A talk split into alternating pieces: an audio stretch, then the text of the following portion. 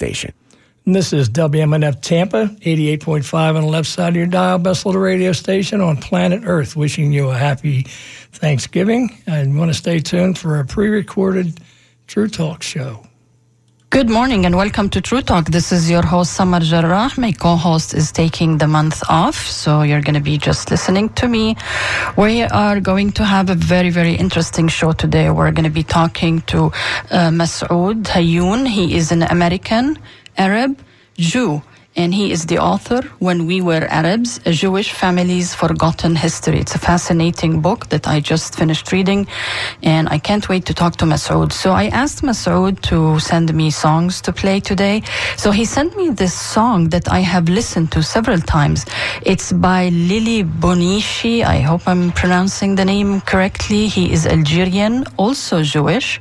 And the song is anaf al-hub i had no idea when i was listening to this song song that this beautiful, amazing love song was by an Algerian Jew. This is True Talk on WMNF 88.5 FM. If you are on Twitter, you can follow us there alive. This is the song Fil Hub.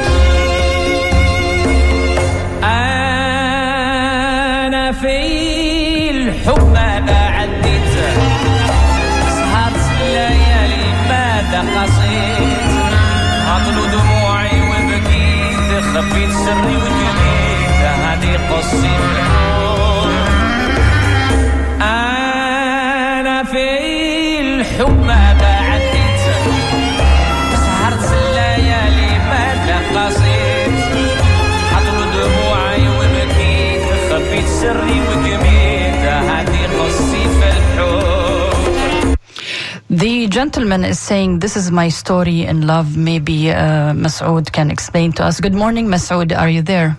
Good morning. It's a pleasure to join you. Um, it's my pleasure, Masoud. It is always wonderful to read a book and then um, to uh, be able to talk to the author and ask all the questions that we as readers would love to ask you because I know that no matter what, uh, there are more things that you would love uh, to uh, talk about, but uh, the books are limited. Um, Uh, let me just introduce you, Masoud, again uh, to our listeners. This is Masoud Hayoun. Uh, he's a journalist based in Los Angeles. He has reported for Al Jazeera English, Pacific Standard, Anthony Bourdain's Parts Unknown Online, The Atlantic, Agence uh, France Presse, and the South China Morning Post. He speaks and works in five languages. I am, uh, and you won the 2015 EPI Award. I'm suspecting you speak English, uh, French, uh, Arabic, Hebrew. What else? Uh, none of those languages fluently. I'm Oh. going to be honest. Not a single one. Just a shakshuka of, uh, of all of the above, basically. But uh, but you do know salam, shalom, peace, stuff like that. Yeah. Okay. So uh, I, I want to tell our listeners that this is uh, the book, uh, When We Were Arabs, a Jewish Family's Forgotten History. Of course, I, who grew up in the Arab world, I knew later in my later years, I think when I lived in Egypt, uh, Masoud, that there were and there are uh, uh, Egyptian Jews and they still live there. And when I was much older, a few, maybe 10 or 20 years ago, I was able to visit the synagogue in Egypt, which is a beautiful, beautiful synagogue. And the lady who is responsible, I think, is a female. But uh, I want to ask you, Masoud, why did you write uh, this book? We are used in the West to know that. Um, you know, Arabs are only Muslims, and there is a small persecuted minority of Christians, and there was some some period of time Jews, but the Arabs kicked them out. So, why did you write this book? Um, for so many reasons, it became impressed upon me and my grandmother, who is like a co author on this book. First, I should say that my grandmother uh, raised me sort of as a mother to me. And um, it was really the 2014 offensive on, on Gaza, on the Palestinian people, that impressed upon us the need to say these things that we had felt for some time publicly. So there are I, there are some people who kind of responded to this book before reading it, thinking that it was just a an exploration of a novel kind of group of people who you don't often hear about, and how interesting and curious it is that there are people who sit at the nexus of both Arabness and Judaism. Um, that's not what it is.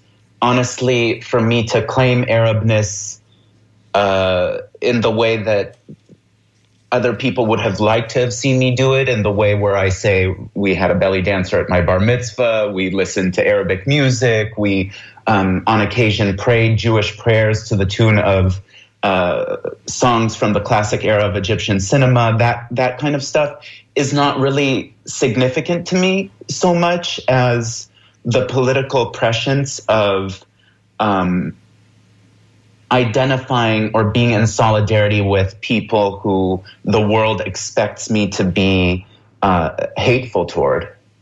That to me is a powerful enterprise. So I am interested, obviously, in our cultural legacy and the fact that uh, for Shabbat on sun, uh, Saturday mornings we we ate fundemis and that we uh, loved Arabic music and that at any of our bar mitzvahs, weddings, etc. It was always Arabic music and dance, and the Arabic language was one that I, w- I grew up listening to. The kind of colloquial North African Arabics that were in my home.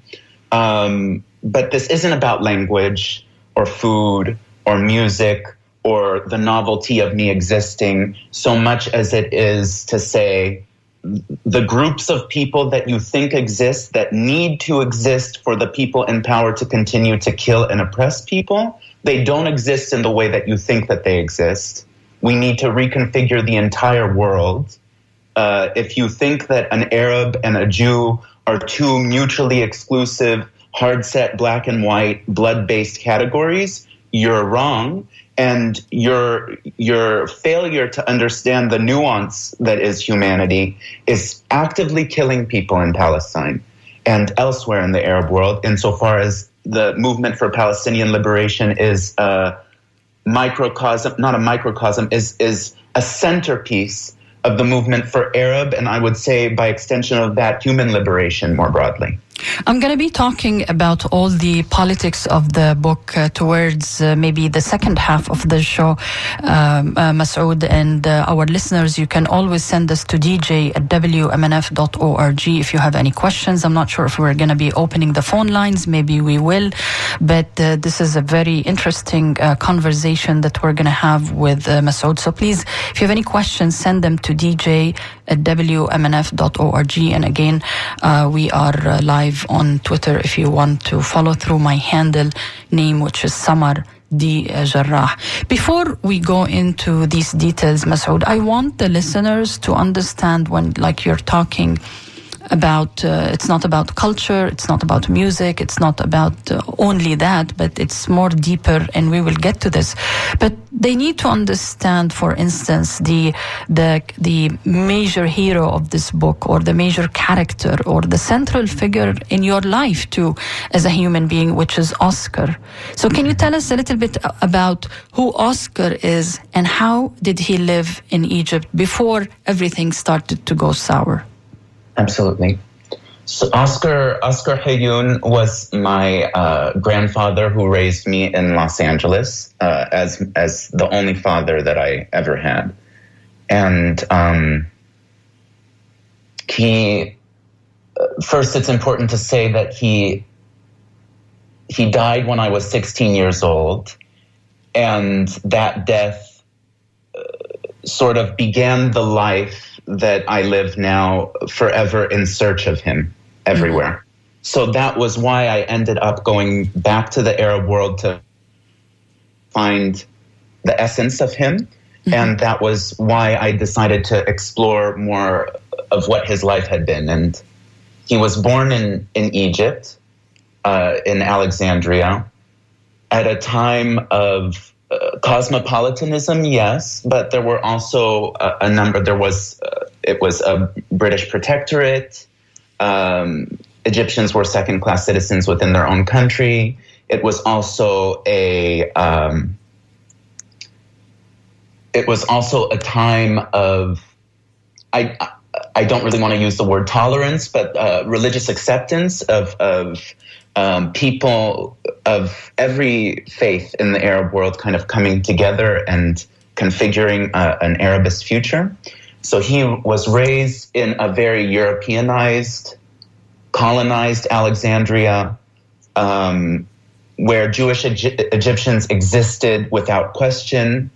Um, there were a great many Jewish Egyptians who were very prominent in government, in music, in film, um, who were very patriotic for the cause of Egyptian and by extension of that Arab liberation at the time, uh, particularly among the more socialist elements of that society that he lived in.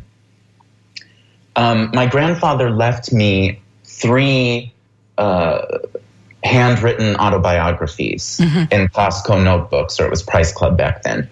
And they endeavored to tell his life, and I never read them just out of laziness. And for the purpose of this book, I, I started reading them, and I always assumed that they would be kind of divided up very evenly between his life in Egypt in the first one, his life in France and occupied Palestine in the second one, and then his life in the United States in the third one.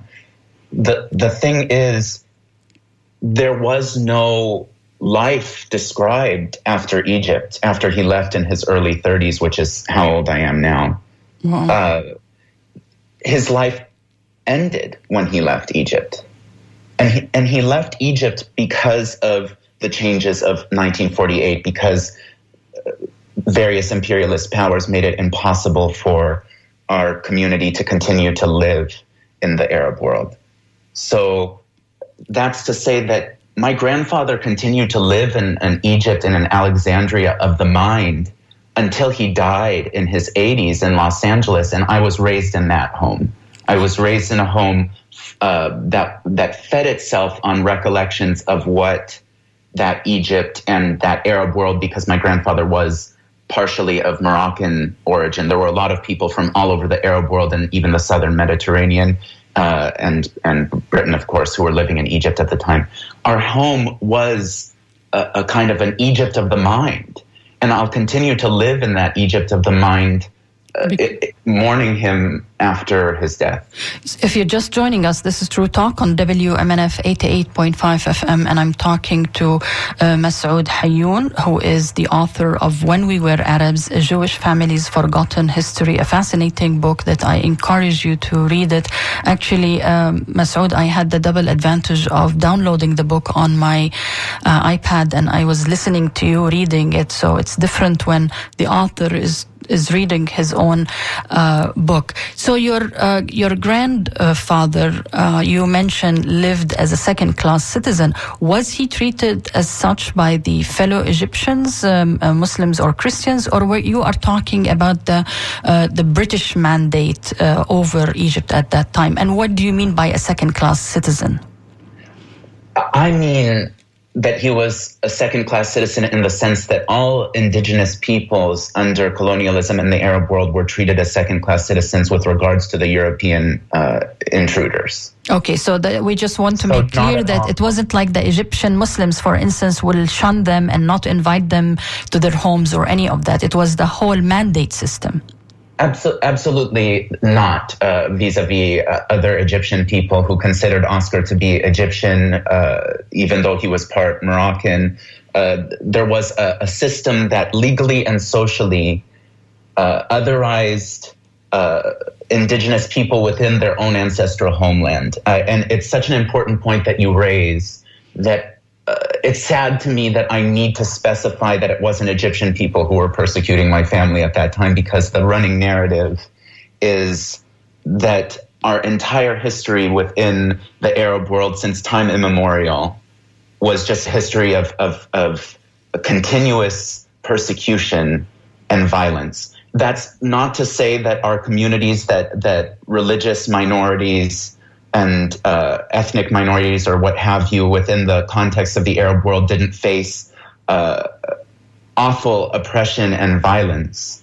It's to say that that is a particular historical narrative that's pushed by people who want to continue to assail the Arab world, and that a more nuanced picture of the history of the Arab world shows that uh, that's short sighted because really every single group within the Arab world, to include many Muslims, to include any kind of political dissidents, uh, had problems with accountable government, as was the case in the West in, in different ways. Uh, and yet, somehow, at the onset of colonialism in our world, uh, the, the West seemed to uh, posit itself as a kind of beacon of progressivism and support to minorities, ethnic minorities, religious minorities, and to women.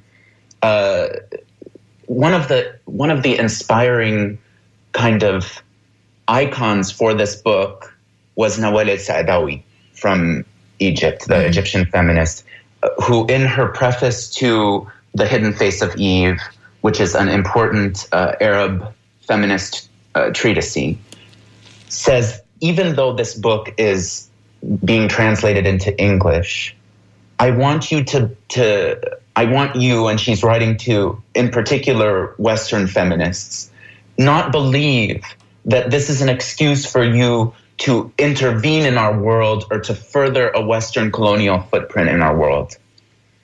For, for me, writing about our people in the English language, because I can't write about our people mm-hmm. in the Arab language, and that is to say the Arab peoples, um, it was a, a dangerous thing to do because there are so many people who want to weaponize any experience my family had with discrimination or violence against my people, against the Arab peoples. I, I have to put my foot down, and I'm, i appreciate the opportunity on this uh, show to say ours was not a history of constant sorrow and uh, discrimination and, and violence. We were there at the beginning of people beginning to identify as Arab I continue in my identification with an Arab cultural and ethnic and historical legacy to be a part of the building of the and the defense of the and the liberation of the Arab peoples. That's important to know. So I want to know, uh, Masoud, and again to our listeners, this is True Talk on WMNF 88.5 FM. We're talking to Masoud Hayoun. He's the author of the wonderful book, When We Were Arabs, Jewish Family's Forgotten History. So uh, are there like concrete steps that the British took in Egypt uh, where they uh, divorce the Jewish Arab from the rest of uh, the uh, Arabs or from the homeland where where your grandfather had to leave. There so, was. Mm. Yeah, go ahead. Like, like, are the, like? Can you give me examples of what concrete steps they took? Really, there was at the time in the in the Arab world of the beginning of uh, the, the latest European intrusion that affected my grandparents' generation. It was a French school system that was popular across the Arab world uh, called the Alliance Israélite schools uh, that began to teach uh, students in their schools that they were not part of their home societies, that they were not part of their indigenous communities, but that they were part of a Jewish nation that existed transnationally. Uh, uh, and this idea of a, a, Jewish nation that existed transnationally was not one that was intuitive to uh, the generations that came before my, my grandparents. Um, that French school system existed in Egypt at a time when France and Britain were both jockeying for power before uh, the British formalized their protectorate over Egypt. Then, after the British took power in uh, Egypt, the French school system was still heavily entrenched and began to re Arabize de Arabized populations. If, if, that makes sense, it's a bit confusing. Uh, so, Arabize, of, uh, sorry, uh, Masoud, Arabize, for instance, Egyptian Muslims, but not Jewish uh, uh, Egyptians?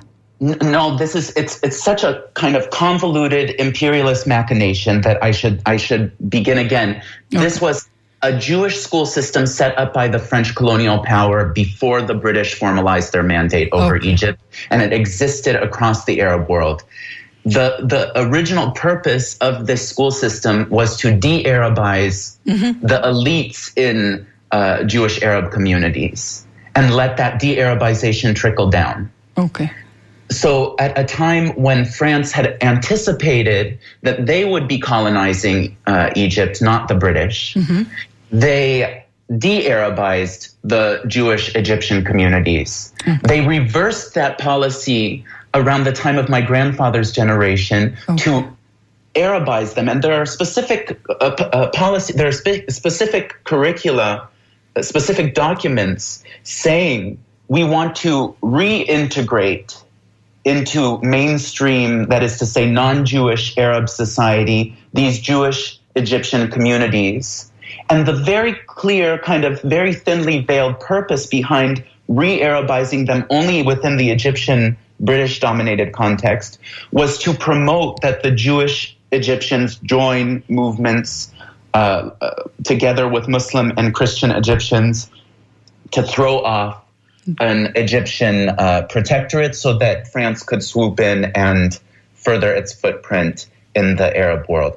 And this had a lasting effect on how both Oscar and Daida were. Daida being my grandmother. Mm-hmm. Daida was part of a community that was effectively de Arabized. My grandmother spoke a colloquial Tunisian Arabic, but didn't know how to write it, uh, didn't know how to read in Arabic uh, identified less with the. She watched a lot of Arabic movies, but always identified more with France being the center of civilization. And and then Oscar, where it was a policy of the colonial school systems to re-Arabize, uh, was fluent in Arabic. Uh, on his spare time, would translate books from Arabic to English for me to read them from the library. Uh, the, these were things that seemed like natural uh, parts of their personality when I was growing up, but that were actually decided mm-hmm. for us by people across the Mediterranean in Paris and London. Uh, yes. So, uh, so the, uh, uh, the Egypt ended up uh, under the British. Yes. So, what happened to your grandfather towards the last years of hers living in Egypt? Uh, my grandfather ended up uh, volunteering for the British war effort. Uh, uh at the at the time, uh, really venerating the British in the kind of strange way that people with colonial mentalities end up half venerating and half resenting the people that they're second that they're considered to be secondary to. For example, I lived in Hong Kong for a period of time, and there were a lot of people who would describe this kind of strange feeling toward Britishness that they resented the fact that under the British, there were huge swaths of Hong Kong and central uh, district, for example, where only uh, where if you were of Chinese ethnicity, you could only go there if you were a maid or a cook mm-hmm. or a, a, working class person. Th- that was the same view that my grandfather had of the British. Was that he wrote in his journals that uh, he he was looked down upon by these people who he was volunteering for for some reason and working for unpaid for their war effort because they had transplanted what was a fundamentally European conflict onto Egyptian soil.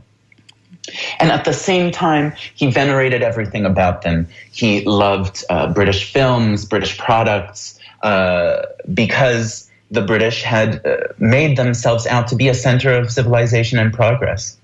Wow. It is so similar, um, Masoud, uh, to what is going on and was going on and still is going on in the Arab world.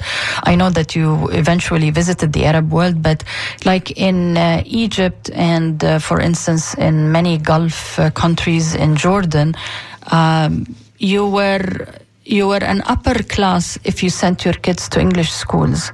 And now we have a generation that uh, my nieces and nephews cannot read my Arabic books mm. They can converse with me in Arabic, but their uh, their compass is in the West. Um, maybe America more than Britain, but uh, for them, yeah, it's both the two English languages. So this colonization has not stopped. It just changed gears, or at least these schools are still there. I want to shift to uh, what, how he left, and where did he go to, and how he ended up in Palestine. And maybe what you can do is read uh, an excerpt about him when he went to Palestine and found out um, he is dealing with stolen goods and lands. Mm-hmm.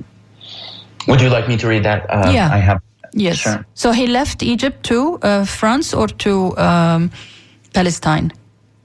It, was the case that at the time that my family left around 1950 that you weren't allowed mm-hmm. to go directly from Egypt to uh, occupied Palestine, but that you could go through France. Okay. Um, and there were uh, kind of operatives who helped our family transition from a camp in southern France to uh, Haifa. Okay. Can you read so, them? Yeah. Yes. The Hayouns were living in a tent city, that is in occupied Palestine, about an hour and a half south of Haifa by bus, in a place called Bir Yaakov. They ate rationed food and awaited relocation to more permanent dwellings. Imagine me having nothing to do after a busy life in Egypt. It was not a life in this place, Oscar wrote. I used to roam around the villages in the company of a younger boy looking for citrus groves picking sweet lemons and oranges, all the groves were owned by Arabs who had fled. These were ghost towns pillaged and still unsettled by the invaders. The Palestinians who had grown those fruits either slaughtered or made homeless before their harvest. So your father couldn't stay in occupied Palestine? He he found no place for himself in the context of this society that had been envisioned uh, as a kind of a European bastion in the East uh, on the ash heap of Palestinian civilization. So, what did he think of Zionism? Did he talk to you about it, or did he write about it uh, in his um, memoirs or the papers that he left you? Zionism as an ideology, my grandfather didn't really seem to. My Oscar was not the not a political person, and he was he was an apolitical person out of fear, I think, more than anything else. And I think that was because when he left Egypt, the Egyptian government, for a long time uh, around the onset of Zionism, had uh, was was good about differentiating between Jewish Egyptians and Zionists. Mm-hmm. uh, but at a certain point in time, uh, uh, and already by the time that Oscar and his family left, they dissolved the Egyptian citizenship of the Jews who left. So that seemed to be a kind of trauma for Oscar. He he didn't believe that citizenship or nationality or belonging in a place is something that can't be very easily dissolved for someone. Um, so, for example, uh, when the United States invaded Iraq, mm-hmm. I was in high school and I went to a lot of protests at the time. And it was probably the first time that I ever went to a protest where anti war protests uh, against the Iraq invasion.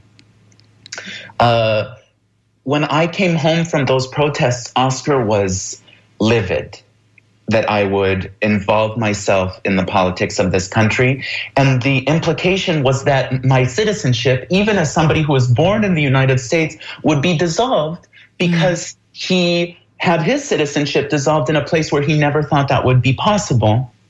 It's, it's important to note at the same time that there were early Zionist operatives who had perpetrated terrorist attacks in Egypt that began to turn the local non Jewish Egyptian population against Jewish Egyptians. I think it is known as the Lavon affair. People can Google Lavon affair, where uh, bandits would go and uh, blow up, I think, like uh, American uh, centers, um, um, like educational centers, and seem to blame it on uh, Jews and Egyptians and wasn't it something like that? Uh, yes, yes. Across the across the Arab world, not just in Egypt, in Baghdad, there were similar similar fire bombings. There were there were these incidents where local populations were being turned against Jewish populations actively without any concern for who would be targeted among local Jewish Arab populations.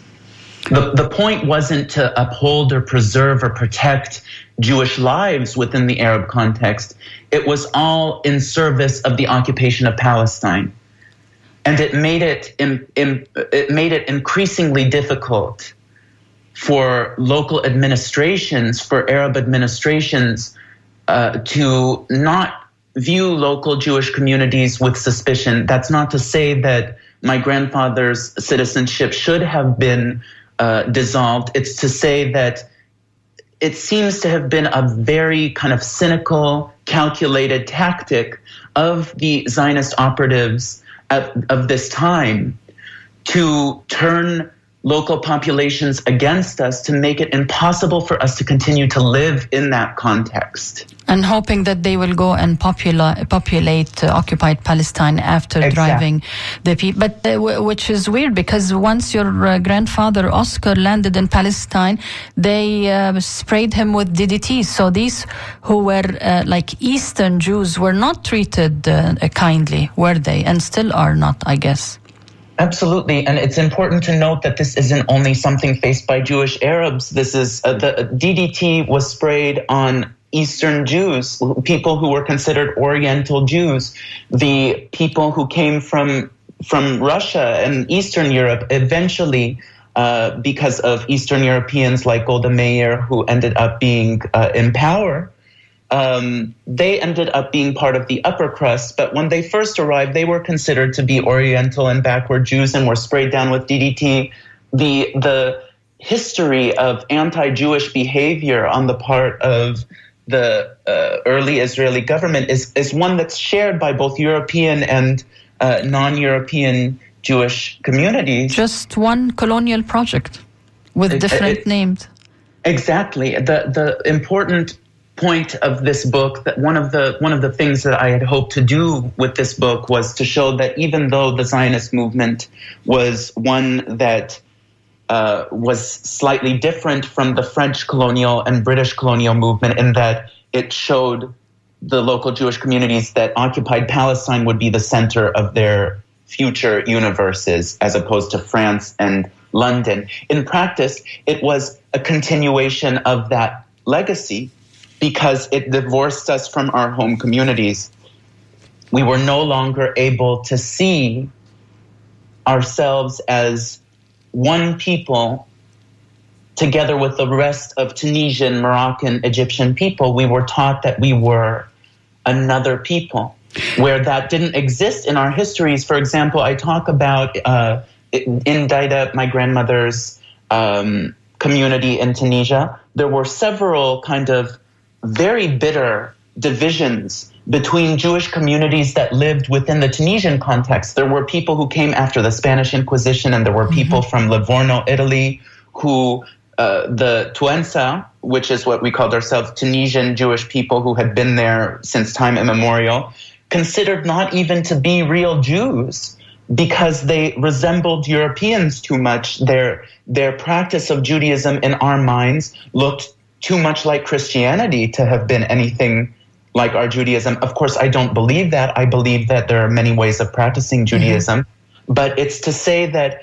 the idea that this European school system pushed of a transnational Jewish people that had always lived under oppression and that needed to return to an idea of biblical Canaan that exists in a spiritual and not really a, a physical realm for us was not one that was intuitive or natural to Oscar and Daida and the people before their generations. It's one that needed to be taught to them over a series of generations, and that there were very specific policy documents, first in the French and British colonies, and then in the Zionist occupation, the European Zionist occupation of Palestine, that wanted them to slowly forget over time, over generations, that we had ever had any competing identity with our faith. Actually, uh, uh, Masoud, there is one uh, French document that you mentioned. The name escapes me. Do you remember what it is? Maybe our listeners can Google it and see to what extent the French went into um, how much they played and created class and division among not only the Jewish people, but especially about uh, the Jews uh, of the Arab world. Do you, do you remember the name of this? I, it escapes me in your book. Absolutely. It's the Altaras Cohen document, the first Jewish uh, French dignitaries to go to Algeria. Altaras, sorry, Altera. Altaras Cohen uh, okay. report. Okay. And these were French dignitaries uh, at the onset of uh, the French uh, occupation of Algeria who went to Algeria to survey the local Jewish communities and see how Jewish Algerian communities, which were themselves very diverse, could be uh, weaponized against the greater mass of Algerian people for the purpose of further colonizing them. This uh, report said very specifically they will forget that they were indigenous peoples over several generations, and they will then act as a kind of a go between between the Western power and the colonized indigenous Muslim populations. Wow. And then it extrapolated from that to say, you know, we're looking we're looking at furthering our footprint in other Arab communities and other Arab nations throughout the Arab world. And there are other important uh, Jewish Arab communities there as well. They mention specifically Egypt, that they're looking at colonizing Egypt and that they could weaponize the very influential uh, Jewish Egyptian communities in Alexandria, Cairo, Mansoura, uh, to, to take over those communities. In Baghdad, they're looking at enlarging their footprint by taking the Jewish community and weaponizing them. It's important to note that at this time in French history, the, the Jewish French communities had themselves just been emancipated. Um, they had a still shaky, unstable uh, status within France of not being secondary French citizens themselves. So these dignitaries were envisioning a stronger role for France mm-hmm.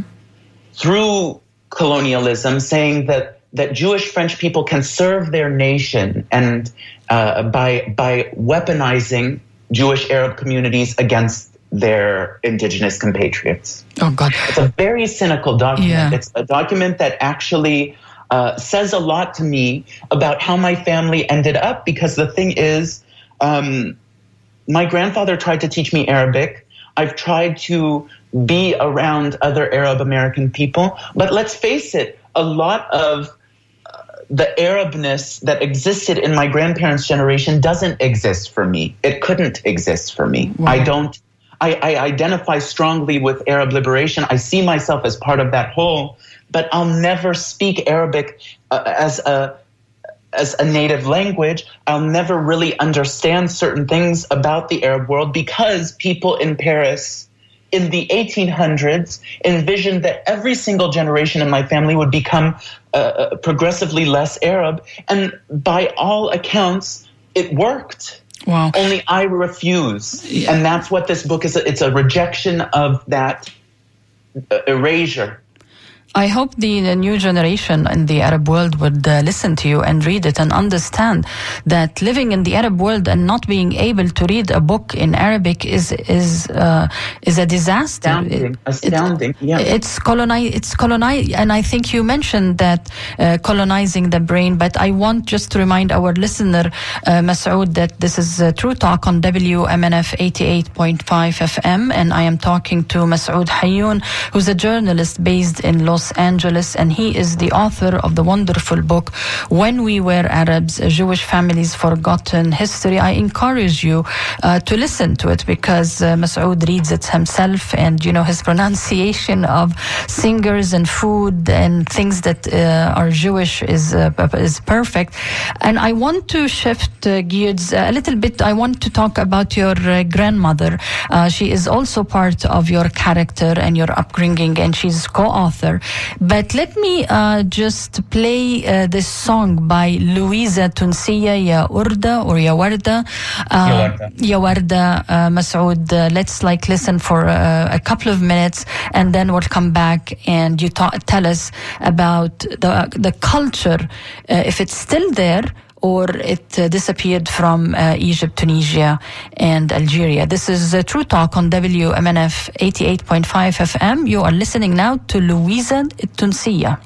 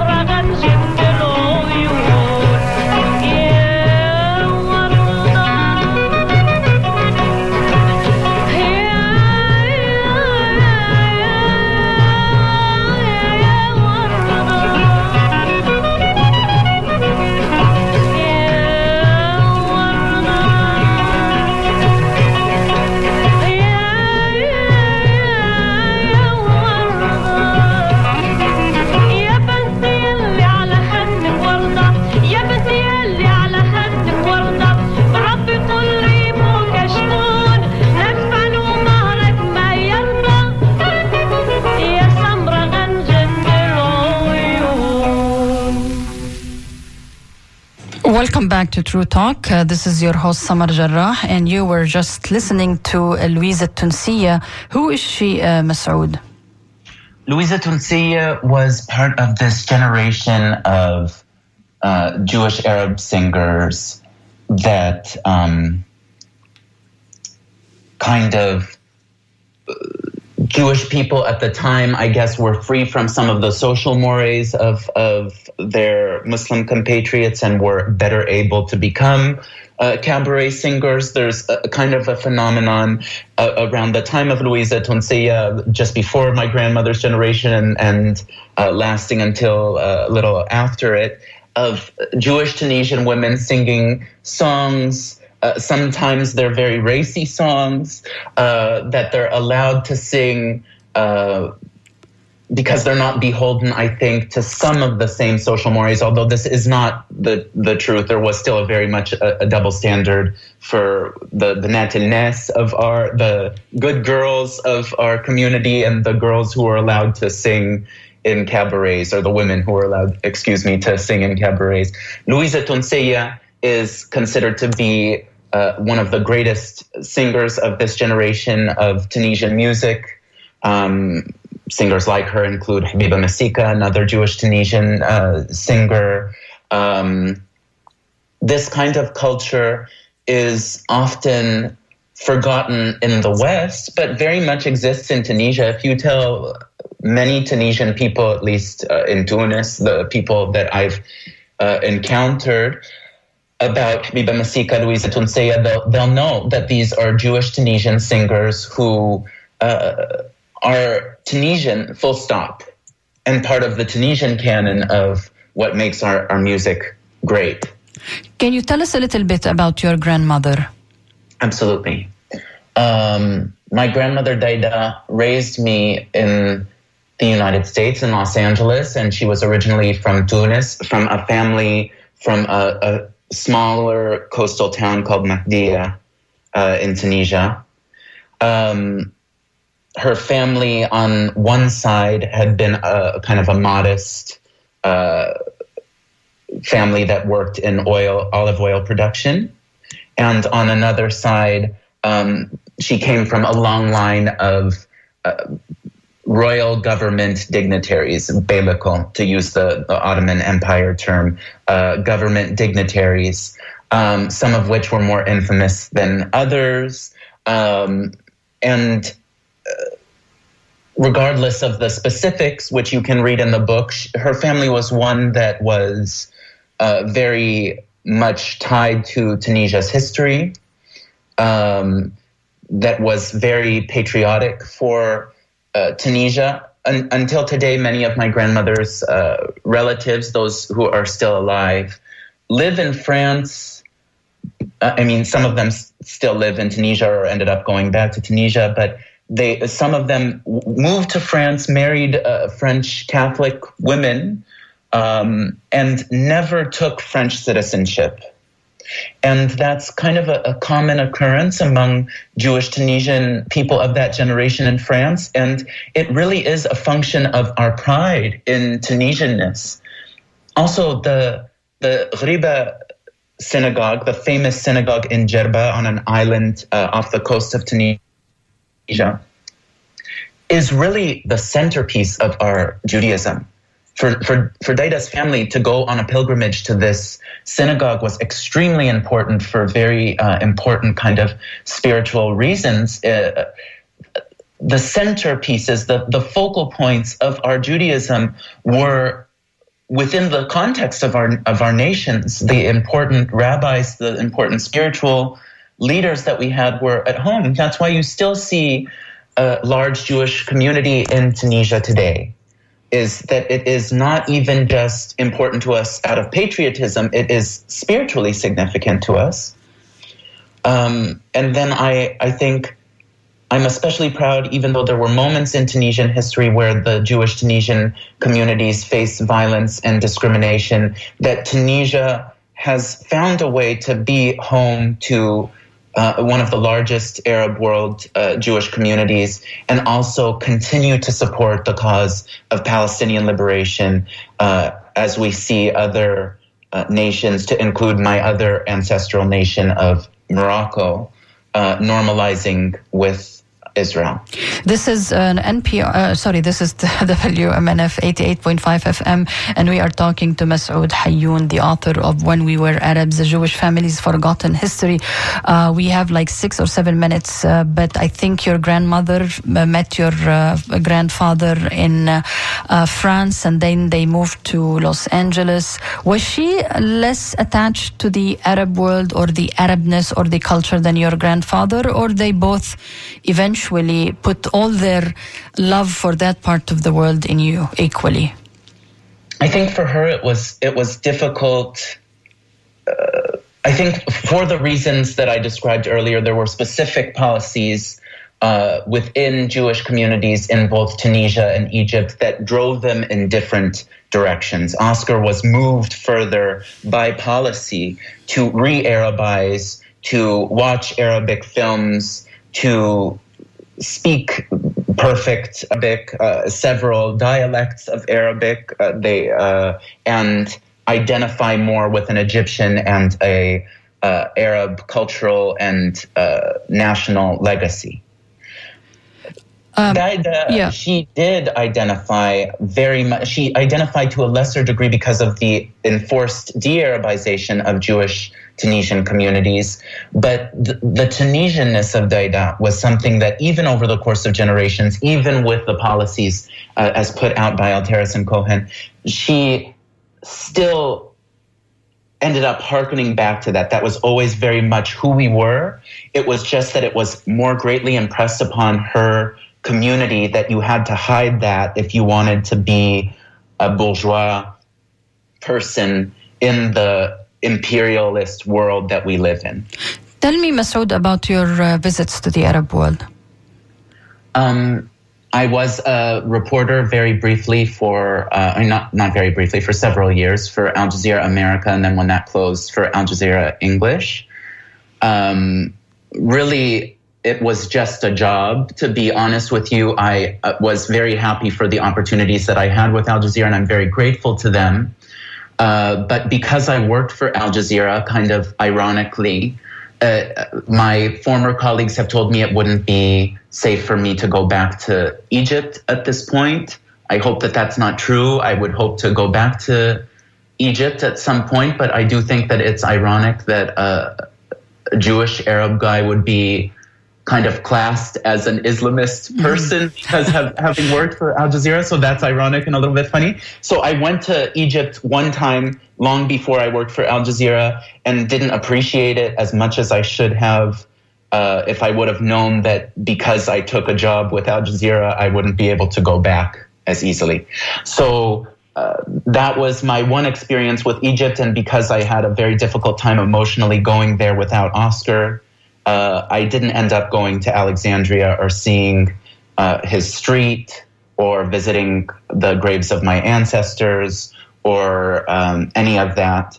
I very much hope to do that in the near future. How about I went to oh. Tunisia? Oh. Yeah, one minute and a half. Yeah. Oh, please, to Tunisia after my grandmother died. This book is about me kind of uh, grappling with the death of my grandparents and how Arabness makes them immortal for me. So I went back to Tunisia after my grandmother died and uh, found people who really looked like her family and who treated us like family in that tiny, magnificent, exceptional nation that's still struggling for government accountability. I want to thank you so much, Masoud Hayoun, the author of When We Were Arabs, a Jewish Family's Forgotten History, for being on True Talk. It was very nice of you to wake it's a great honor. To wake up this early in Los Angeles. Thank you, Masoud. Thank you, Ms. Jarrah. Thank you. So this ends our uh, interview with uh, Masoud. I hope you had enjoyed enjoyed it. And I think on Twitter, for some reason, the people couldn't hear the conversation, but it is always on the archives of uh, WMNF. You can do go to WMNF.org, click on the schedule, and go to Friday and True Talk, and you will always find it there. Thank you so much for uh, tuning in. Thank you for supporting WMNF, and thank you for supporting True Talk. I know next month. We're going to be uh, fundraising uh, again soon, inshallah. And uh, let me just play a little bit of this amazing song that I played in the beginning. People liked it.